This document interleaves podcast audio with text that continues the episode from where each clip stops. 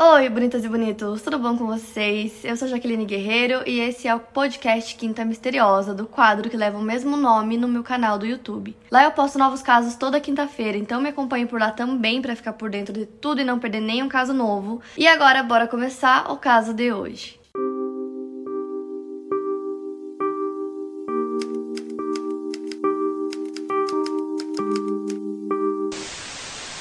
Carla Jane Walker nasceu em trinta e um de janeiro de mil novecentos e cinquenta e sete no condado de Tarrant, Fort Worth, Texas. Filha de Leighton Neal Walker e Doris Charlene Lindley, ela tinha três irmãos homens, Charles, Steve e Jean, e três irmãs mulheres, Cynthia, Diane e Charlene. Já indo para a adolescência da Carla, ela era cheerleader e o seu namorado Rodney McCoy era zagueiro titular do time de futebol americano da escola. O relacionamento dos dois era ótimo, eles nunca brigavam, se davam super bem. Então, indo direto pro caso, em dezessete de fevereiro de mil novecentos e setenta e quatro, a Carla tinha dezessete anos e ela estava com o seu namorado. O casal tinha acabado de sair de um baile de Dia dos Namorados que aconteceu na Western Hills High School, que era a escola onde eles estudavam. Ela estava usando um vestido de festa azul e o casal tinha jantado em um restaurante de frutos do mar, ido ao baile de Dia dos Namorados e depois passado um tempo com um casal de amigos antes de irem para a pista de boliche. Então eles foram para essa pista de boliche para usar o banheiro e depois eles passaram um tempo em um estacionamento chamado Wrigley Bowl, em Fort Worth, que basicamente era um centro de atividades. Os jovens do oeste sempre iam para esse local para se divertir, então é extremamente comum ter jovens lá o tempo todo. Então, segundo o Rodney e o namorado, eles estavam conversando, eles estavam bebendo um pouco também, e aí eles voltaram para o carro. O Rodney conta que os dois estavam dentro do carro e que eles estavam conversando, eles estavam namorando e a Carla estava com as costas viradas para a porta. Até que uma pessoa, um homem desconhecido, abriu a porta, então ela quase cai do carro, ele segura ela. E era um homem que eles não reconheceram e esse homem estava segurando uma pistola e ele começou a dar ordens. Começou a ameaçar o Rodney e antes que ele conseguisse pensar em reagir, em fazer alguma coisa, aquele homem começou a bater na cabeça, no rosto dele várias vezes, até que ele começou a desmaiar. Ele disse que a Carla gritou com o homem várias vezes, pedindo para que ele parasse de bater no Rodney. Então, por conta disso, ele acredita que ele foi atingido muitas vezes na cabeça. Tudo aconteceu muito rápido. E aí, ele disse também que o agressor colocou a arma na cabeça dele, puxou o gatilho algumas vezes, mas a arma não disparou. Então, enquanto ele estava quase desmaiando, quase ficando inconsciente, ele escutou a Carla gritando para ele, vá buscar o meu pai. Então, ele desmaia, ele acorda horas depois, tá com toda a roupa encharcada de sangue, o rosto todo machucado, sangrando. E aí, ele tá sozinho no carro, a Carla não estava lá, ele sai do carro, começa a procurar por ela no estacionamento. A única coisa que ele encontra é a bolsa dela que estava lá, então ele entra no carro e vai para a casa da Carla para avisar os pais dela. Então ele chega na casa, ele começa a tocar a campainha, bater na porta, gritando. E aí a irmã mais velha da Carla, a Cynthia, ela tinha dezoito anos na época, ela abre a porta e ela conta que ele estava todo ensanguentado, ele não parava de falar, eles a levaram, eles a levaram.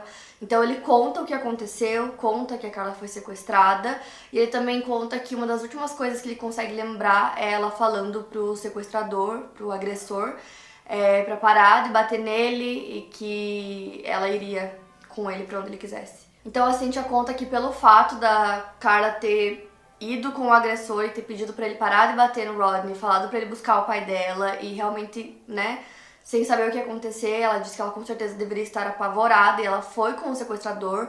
Isso só mostrava o tipo de pessoa que ela era. Então, imediatamente, a Charlene, a mãe da Carla, liga para a ambulância para que eles fossem até a casa dela para buscar o Rodney, porque ele estava todo machucado.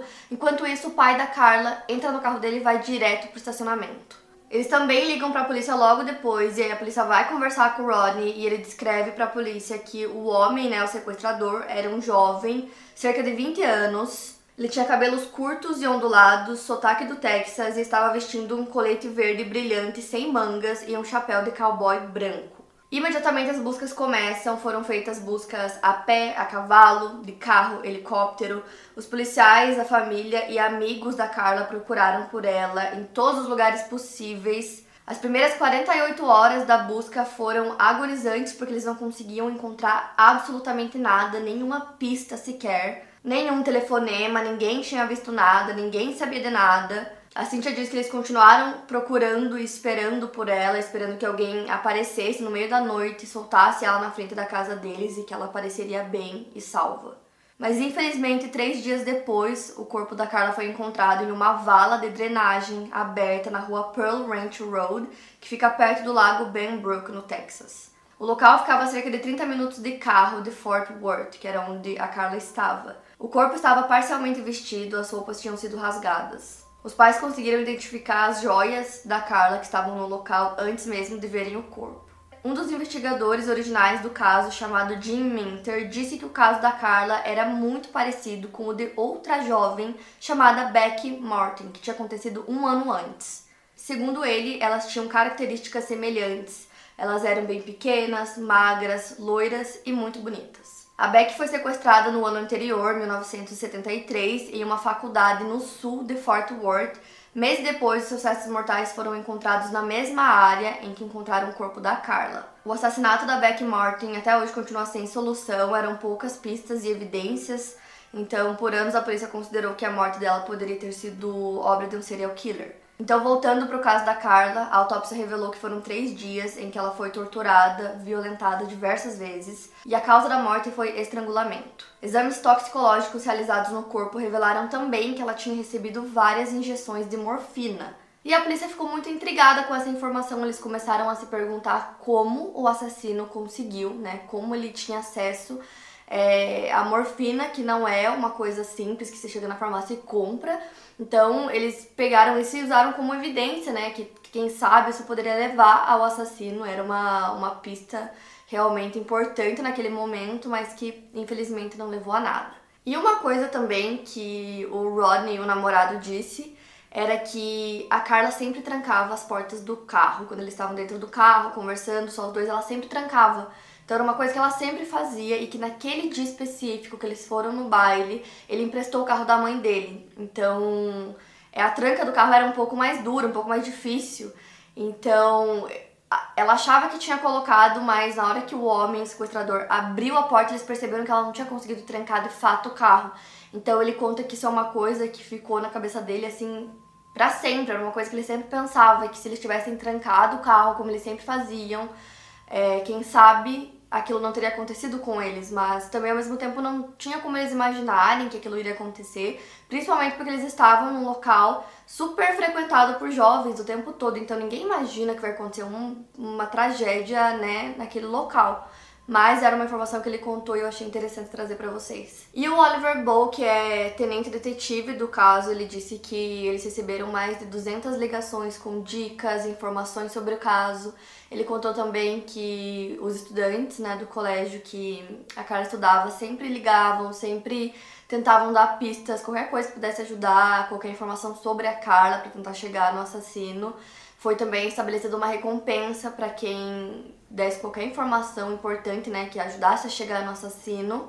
E durante os anos muitas pessoas ligavam e, enfim, sempre tinham algumas dicas, algumas pistas, mas meio que ficava por isso mesmo. E um dos primeiros suspeitos, né, e eles falam muito é, nos Estados Unidos, person of interest, que é pessoa de interesse, que é basicamente uma pessoa que eles não têm ainda é, nenhuma evidência, nada que possa comprovar que a pessoa esteja envolvida, mas É, tem alguma coisa que leva eles a acreditarem que ela possa estar envolvida, então é uma pessoa de interesse para a polícia. E um deles era o Glenn Samuel McCurley, ele tinha trinta e um anos na época. O Glenn nasceu em Oklahoma e viveu na cidade de Hollis, também em Oklahoma, durante toda a sua adolescência. Ele foi preso em fevereiro de mil novecentos e sessenta e um, acusado de roubar um carro em Abilene. Ele também foi acusado de roubar outro carro em Colorado City, cerca de cento e dez quilômetros de Abilene. Então, após uma perseguição policial, ele foi preso. Os registros estaduais mostram que ele ficou por pouco tempo na prisão e logo depois foi colocado em liberdade condicional, em abril de mil novecentos e sessenta e um. Em outros condados, como Tarrant, Dallas e Denton, ele não possuía fichas criminais.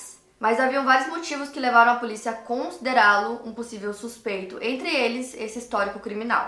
Então ele tinha acabado de sair da prisão, né, estava cumprindo pena por roubo. Ele também morava bem próximo é, ao local onde a Carla foi sequestrada, a cerca de um quilômetro e meio. E ele foi entrevistado pela polícia seis semanas depois que o caso aconteceu. E outro fato que fez com que a polícia suspeitasse dele é que ele tinha comprado recentemente uma arma, uma Ruger calibre vinte e dois, e aí essa arma foi roubada, e ele disse que foi roubada mais ou menos na época em que o assassinato aconteceu, e aí os policiais perguntaram por que ele não denunciou que essa arma foi roubada, e ele disse que era porque ele era um ex-presidiário. Ele também contou pra polícia que desde que ele tinha saído da prisão, a vida dele era super tranquila, ele passava muito tempo com a esposa, ele trabalhava, ele saía pra pescar. E aí os policiais perguntaram o que ele estava fazendo no dia que a Carla foi sequestrada, né, no momento em que ela foi sequestrada. Então ele disse que ele estava em casa, mas que a esposa dele não estava em casa, ela estava viajando, visitando alguns parentes dela, então ela não podia confirmar se era verdade, se ele realmente estava em casa. E outra coisa que tornou ele muito suspeito também é que ele contou que no dia do sequestro ele trabalhou até as quatro e meia.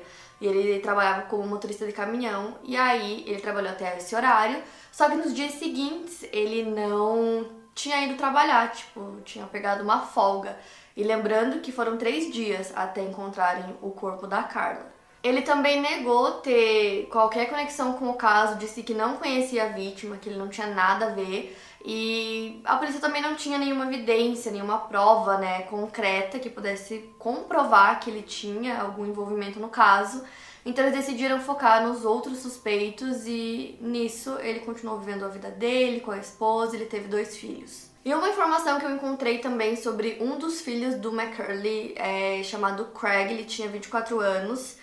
E ele foi morto em mil novecentos e oitenta e oito, ele estava voltando da sua formatura na faculdade quando ele foi atropelado por um motorista bêbado. Outro suspeito do caso era Tommy Ray Millen. No mesmo ano do caso da Carla, ele tentou sequestrar uma adolescente na vizinhança de Arlington. Ele tentou violentá-la, mas ela conseguiu escapar e conseguiu identificá-la depois. E aí acabou confessando ter cometido três assassinatos. Com a confissão, ele foi condenado à prisão perpétua em mil novecentos e oitenta e sete, mas em liberdade condicional. Ele voltou à custódia depois de violar a sua condicional. Entre esses assassinatos, ele teria confessado o da Carla Walker. O Rodney, namorado da Carla na época, até o identificou, mas ao passar por um teste de polígrafo, o Tommy falhou e foi desconsiderado como suspeito no caso. A polícia então focou em outro suspeito que estava sendo acusado de cometer diversos roubos. O detetive J F Terrell quase fez ele confessar o crime em mil novecentos e setenta e cinco e ele tentou novamente no ano seguinte, em mil novecentos e setenta e seis, mas a confissão não aconteceu. Alguns anos mais tarde, o Jimmy Dean Sesser fez uma confissão dizendo que ele teria sido culpado pelo crime. Ele foi acusado, foi indiciado, porém sete meses depois ele foi libertado da prisão e disse que havia mentido. É, porque o casamento dele estava passando por diversos problemas e ele estava muito deprimido. Então basicamente tinham esses suspeitos do caso, não tinham evidências que comprovassem, então nenhum deles foi acusado. Até que em dois mil e dezenove surgiu uma carta. Mais precisamente em dezenove de abril de dois mil e dezenove, o Departamento de Polícia divulgou que os detetives de Fort Worth estavam revisitando os arquivos do caso da Carla. E lá eles encontraram uma carta que foi escrita em mil novecentos e setenta e quatro, o mesmo ano em que aconteceu o caso, e que foi endereçada ao detetive Oliver Bow, que em dois mil e dezenove já havia falecido. Então, o autor dessa carta era anônimo e na carta ele escreveu é, um nome que foi riscado assim pela polícia quando eles divulgaram essa informação da carta. E depois desse nome riscado estava escrito: assassinou Carla Walker em Benbrook, seguido pelo número um zero um zero zero, e depois ele escreveu: é difícil dizer, mas é verdade. Então a polícia acreditava que esse número que ele colocou, que ele coloca duas vezes na carta, se referia a um código policial que significa corpo morto. Então os policiais estavam revisitando todos os arquivos do caso Carla Walker e aí encontraram essa carta, resolveram divulgar a carta porque eles achavam que, quem sabe assim, alguém pudesse reconhecer aquela escrita, é, que alguém pudesse trazer qualquer informação nova para o caso, né, que estava parado já há tanto tempo. Então essa carta foi mandada para o detetive em setenta e quatro e eles só divulgaram em dois mil e dezenove, quarenta e cinco anos depois. Então eu fiquei me perguntando: por que será que eles demoraram tanto tempo, né, pra divulgar essa tal carta? Uma das irmãs da Carla, a Cynthia, ela deu uma entrevista para o jornal N B C e ela disse que o fato de agora terem novos detetives revisitando o caso, olhando as provas, as evidências, é, e também tinha um podcast que na época ele era novo, que chama Gone Cold, e eles fizeram um episódio sobre o caso Carla Walker. Então tudo isso é, trazia muita esperança para a família da Carla de que talvez agora o caso fosse solucionado. O Jane Walker, que também é um dos irmãos da Carla, disse que a família sofreu muito durante todos aqueles anos, eles nunca perderam a esperança. Ele disse que ele sempre falava para a mãe dele que eles iam encontrar o assassino e que um dia esse assassino estaria preso e o caso seria resolvido. Então, tudo isso trazia muita esperança para a família, né? E ele também disse que ele acreditava que o assassino tinha dito algo para alguém ou que alguém teria visto essa carta e que alguma pessoa apareceria e daria alguma pista nova para o caso. Essa era a esperança que eles tinham. Bastava um telefonema para a polícia dando essa informação, mas isso não aconteceu. Até que em dois mil e vinte, evidências de D N A que foram retiradas das roupas da Carla, das roupas íntimas, foram enviadas ao laboratório Othram. Esse é um laboratório privado em The Woodlands e eles descobrem identidades através do D N A.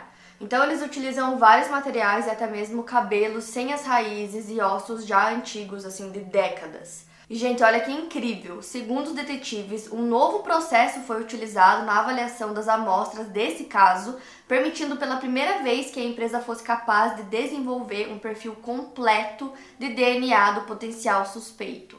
Os dados de D N A não obtiveram resultados no Sistema Combinado de Índices de D N A, que é uma base de dados de D N A fundada pelo F B I, onde os dados foram cruzados com os arquivos de GenMatch, eu não sei se é assim que se pronuncia, e essa pesquisa se reduziu a três irmãos com o sobrenome McCurley. E como eu disse pra vocês, quando eu falei dos suspeitos, o primeiro era o McCurley, né, um dos irmãos, e aí eles entrevistaram ele em mil novecentos e setenta e quatro, é, não tinham evidências suficientes para acusar ele, né, do crime, então meio que ficou por isso mesmo, eles não foram mais atrás dele nos anos que foram passando, não procuraram encontrar é, mais evidências ou provas que eles conseguissem usar contra ele, e meio que ficou por isso mesmo até que esses resultados do D N A saíram. E aí, no dia sete de julho de dois mil e vinte, os investigadores foram até a casa dele e aí eles coletaram lixo que estava lá na lixeira dele, levaram é, para que fosse feita a análise desse lixo. E aí, no dia quatro de setembro do mesmo ano, foi descoberto que um dos itens enviados para análise continha D N A e essa amostra correspondia ao perfil de D N A masculino que foi encontrado e identificado através das roupas da Carla. Seis dias depois, em dez de setembro, os policiais se tornaram para a casa do McCurley e foram convidados a entrar na residência. Dessa forma, eles conseguiram conversar com ele e com sua esposa. Chegando lá, eles conversam com ele e ele conta exatamente a mesma história que ele já tinha contado lá em mil novecentos e setenta e quatro. Então ele disse que tinham roubado a arma dele, que ele nunca tinha conseguido recuperar, que ele estava em casa, mas que a esposa estava viajando e não podia confirmar isso. Ele disse que ele era inocente, que ele não tinha nada a ver com o caso, que ele nem conhecia a vítima. E aí os policiais pediram, então, que ele desse uma amostra de D N A, já que ele não tinha nada a ver. E ele concordou, ele deu essa amostra.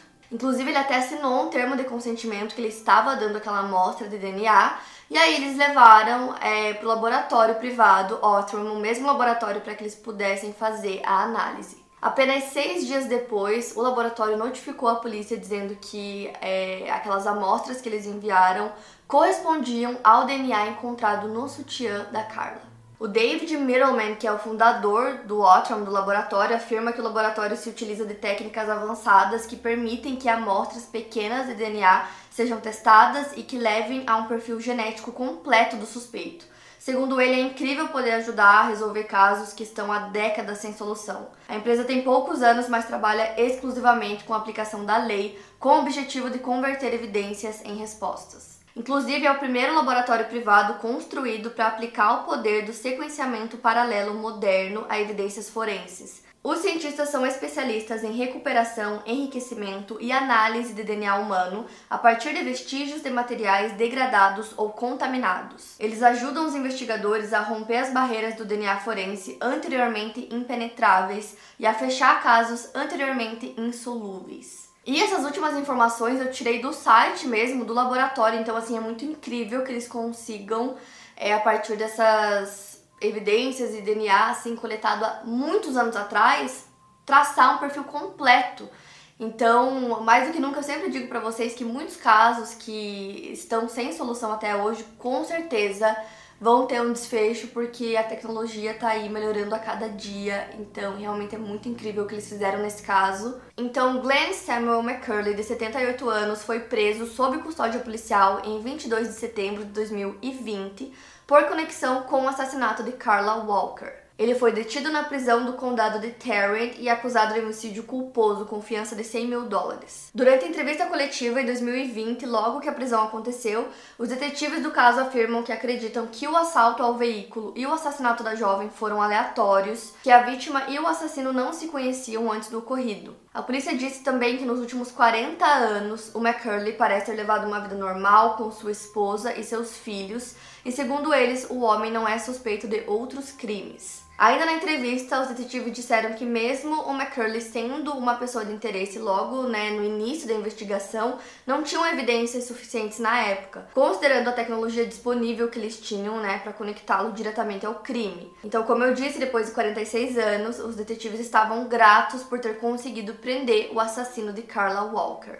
Nessa entrevista coletiva, o irmão da Carla, o Jim, se juntou aos policiais e agradeceu aos investigadores por não terem esquecido de sua irmã. Ele disse que houveram momentos de dúvida durante todos esses anos se alguém realmente seria preso, mas que ele estava feliz e aliviado por isso finalmente ter acontecido. Ao todo foram quarenta e seis anos, cinco meses e três dias até a prisão, um momento em que a família toda da Carla esperou muito. A esposa do culpado não foi identificada, ela disse que ficou chocada quando o marido foi preso sob acusação de assassinato, que ela não conseguia acreditar que aquilo estava acontecendo. Em novembro de dois mil e vinte, um grande júri do condado de Tarrant indiciou o Glenn sob acusação de assassinato capital de Carla Jane Walker. Em maio de dois mil e vinte e um, foi anunciado que os promotores do caso não buscariam a pena de morte, apenas a prisão perpétua. A papelada foi apresentada pelo gabinete do procurador do Distrito Criminal do Condado de Tarrant, e o Sharon Wilson, que é o promotor público de crimes do condado de Tarrant, diz que a família da Carla apoiou essa decisão.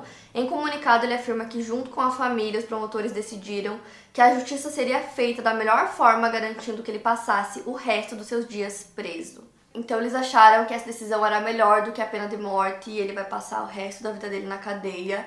Né, foi preso com setenta e oito anos e o caso finalmente foi solucionado. Esse é um caso que eu acho muito incrível por conta de toda essa parte, né, da investigação e do D N A. Então eu queria muito trazer para vocês, eu sei o quanto vocês gostam de casos solucionados. Para mais casos, siga o meu podcast. Lembrando que os casos novos saem primeiro lá no meu canal do YouTube. Obrigada por ouvir e até o próximo caso.